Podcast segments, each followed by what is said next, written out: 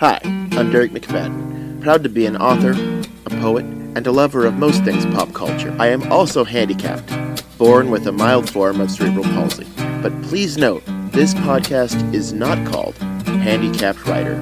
It is instead titled Writing While Handicapped, because that's what I do. Join me as we talk with folks in the book world, and this podcast looks at the world of literature from a perspective you haven't seen before.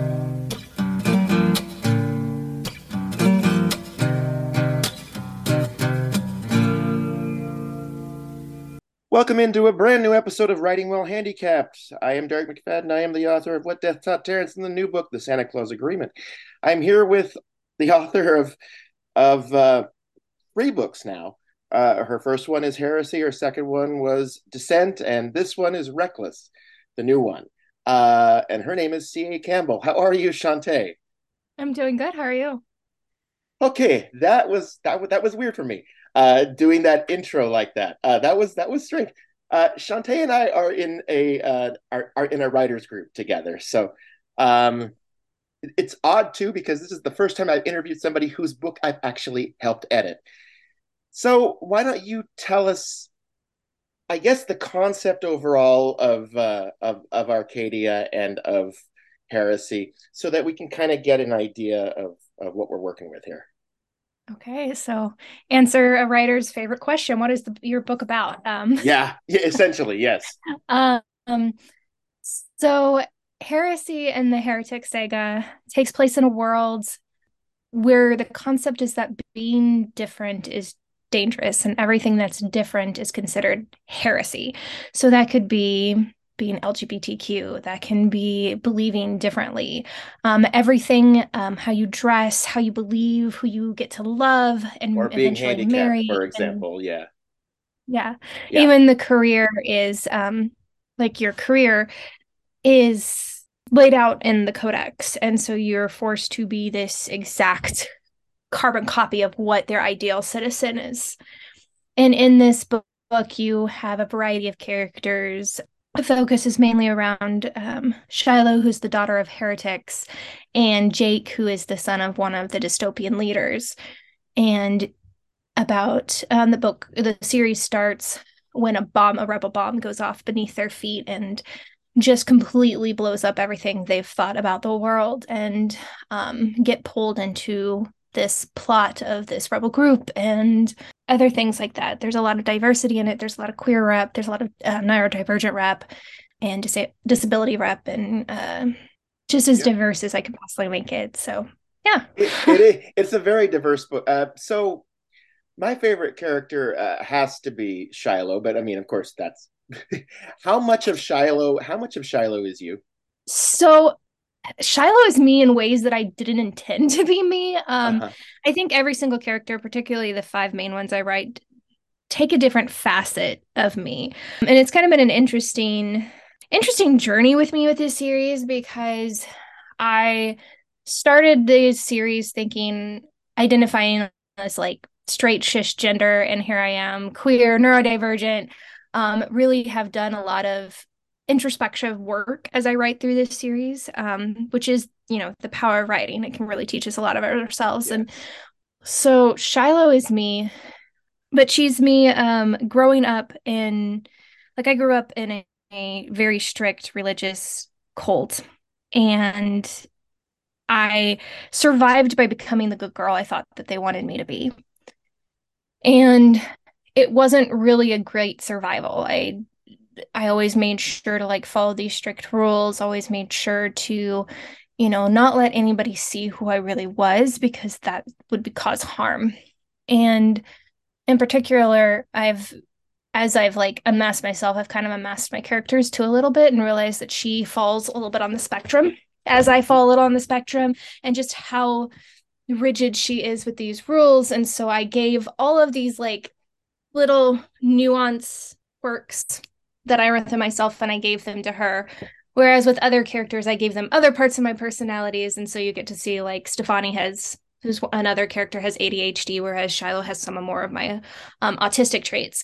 And so it's been, like I said, this interesting journey of none of them are fully myself, but each of them have this little facet that I've been able to learn more about myself and like and hopefully readers can do the same well, I think that's why you and I connect because I think we're introspective writers, and uh, mm-hmm.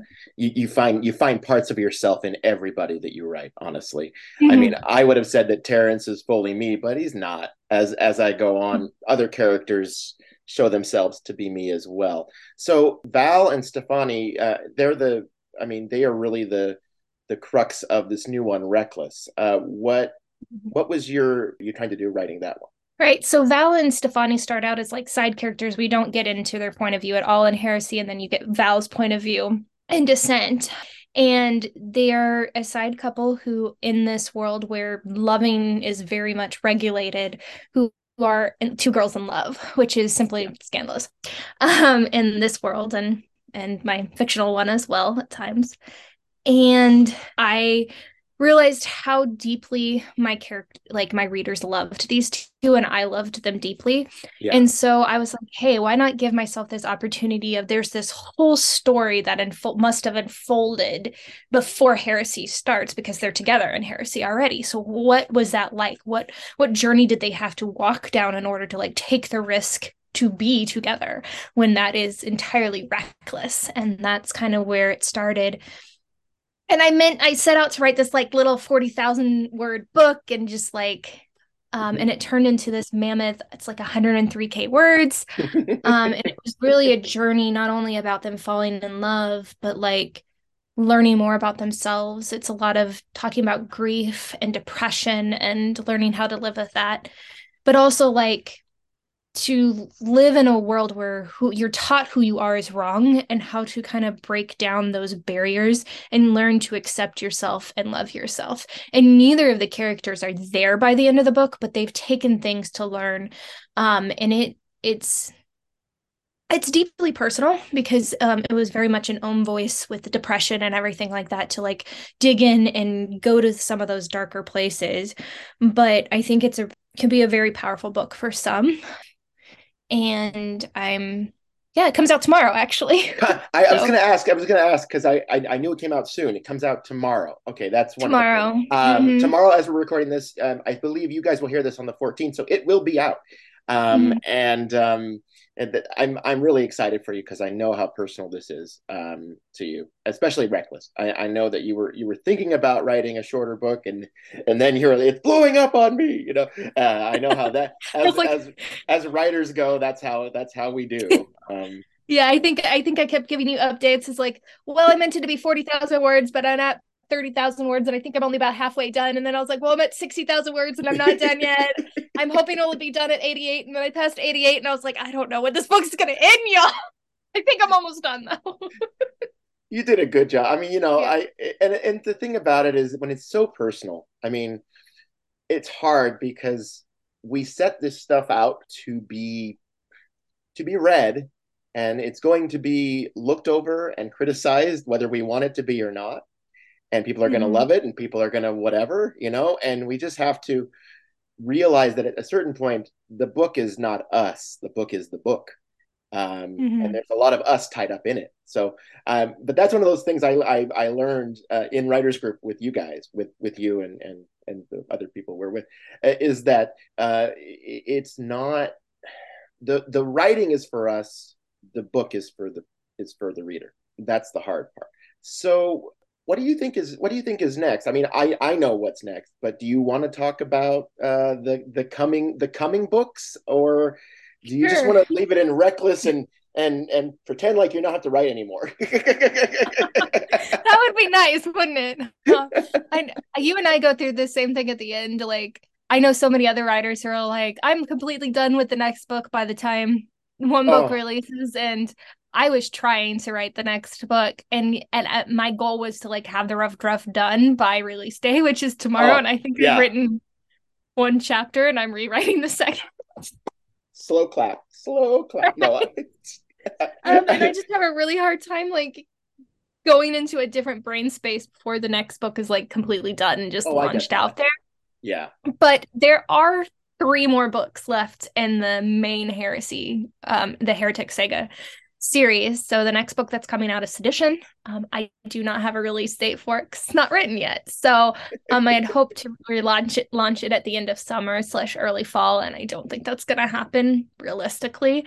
But yeah, it's it's really interesting. That's at a point in the series. I'll try to say without giving too many spoilers. Yeah, yeah, um, you're fine. But it's kind of reached ahead of where the main couple is apart and one of them is trying to tear down the world from the inside out and the other is involved in the rebel movement so there's a little bit of like enemies to lovers vibes mm. because one of them is not aware that the other one is actually still on their side and so it's just very interesting type dynamic that I get to play with that will be very fun once I get into the headspace to write it again. Do you do you ever look at i mean i follow you on tiktok so i, I know the answer to this. It's like a lawyer asking a question that they already know the answer to.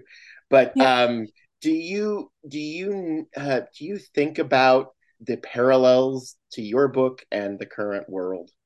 Uh, and how um, and how parallel it is? I mean I, I i daily state that um the world is looking more and more like arcadia every day with all the laws that have passed with the LGBTQ and the transgender, particularly in red states, um, and particularly in Florida. Um, just watching all the things that are happening and things that are they're working on, it's it's not funny, but at the same time, it, it makes yeah. me go, did they get a hold of my like copy, like my outline for book three? And this is like sedition because i'm very concerned with what the, what they're doing um no it is I always I started this series 10 years ago. Like it's not a new concept. It's not that I wrote like wrote these books or this world like a year ago. I wrote this, started writing this a long time ago as a cautionary tale based mainly on my experiences with the deep um, right winged conservatives in the yeah. evangelical group that I grew up in and how intolerant they are to anything that is different from them. And so basically that's what we're seeing but we're seeing it on a political scale is these people who are terrified of anything that's different from them just making that it, it harder for people who are different to exist and to make this world a terrifying place for people who are different. And my heart feels for everybody every day because i've you know, it felt like I went through this whole journey of accepting who I really was and being brave enough to be different, a lot because of writing this series. And then we mm-hmm. have this whole world kind of collapse around us and be like, okay, here I have to learn how to be myself at a whole other different level of fear. And it's, it's, it's scary to watch. It's definitely, it's hard to watch. It's scary to watch, but one thing I try to dig into with my series and with any dystopian books we say we see is dystopians fall it's only a matter of time, but they always fall. Um, it just takes a few brave people to speak up and stand up and say this isn't going to happen. And I think that's what we will eventually see. It's just hard to be in the interim. I'm just trying to. We're just trying to get there. I mean, that's that's right. it's the getting there that that is hard because you know you can look at history as a fully done, finished thing and go, oh, that's how it ended. That's how it worked out. But when you're in it, it's oh boy, and and like I said, I don't normally talk politics on this uh, on this podcast because there's no not normally a reason to. But you know, this with this and and and with the way things are going, yeah, that's that's and and what's interesting is you and I have very different upbringings. I I am I am I would say considerably older than you, which I don't like to think about, but I am. And uh, so I I came up in a in a time when, I mean, life was great. Uh, again, also I'm a I'm a cisgendered white male. That helps, but uh, I mean the '90s were awesome mostly, and then everything happened. You know, I think 9/11 happened and the Patriot Act, and then the world started just caving. And so, but we come at it from very different points of view. However, I feel like now I'm looking at it going, I don't want Shantae to have been right but she might have been more right than I think she was, and I don't love it. I uh, don't love it either, to be fair to you. I kind of hate it. now, uh, one of the things Shantae said before we came on this was, uh, uh, "I hope you don't bring down the room." I am known in our in our writers group for bringing down the room. So I would like to officially say that on my podcast, I have brought down the room and I am proud I think it. I brought it down first, though. Okay, yes. Okay, that's true. So that's we can true. blame this one on me. That's true. This one's just going to be heard uh, globally now. So that that that's good. That's good. We can all we can all globally bring bring the world down. and I said that right as she was taking a drink of water so she could laugh through it. so I could spray my computer screen. all right. If if our listeners want to get in touch with you online, how would they do that? I know you have a street team and everything. How how would they find you? So I'm primarily I have one link. It's a link tree. So I it's linktree slash ca campbell writer all right. And that's where they can find all the links to my books and to like my newsletter. You can get a free um, story if you subscribe to my newsletter. And I sp- send one like three times a year so I don't spam you because I have ADHD and I can't ever to remember to send them. So don't worry about that. Okay. I'll just send you if there's like sales or something or really if I even remember spammed. to send one tomorrow. Yeah, you will not get spammed by her. All I right. do not spam people, but it's a good way to say in such, Or they can follow me at TikTok. My TikTok is the dot heretic dot writes. Um, so you can hear all my r- rants about politics, or sometimes I randomly talk about like dinosaurs because of my ADHD, and um, talk about my books and um, lots of other uh, things on there. Um, that's mainly where my online presence is, is on TikTok. All right, that's good to know, and we'll put some of that in the show notes so they can they can find you. Writing While Handicapped is a podcast solely owned by the Authors on the Air Global Radio Network. Thank you so much for being here, Shantae, and for now, goodbye, everybody. Bye bye. A quick note from C.A. Campbell. Until the end of June, 50% of the proceeds for her new book, Reckless, will go to the Trevor Project. After that month, 20% of the proceeds will continue to go to the Trevor Project, a worthy cause which advocates for the mental health of the LGBTQ community.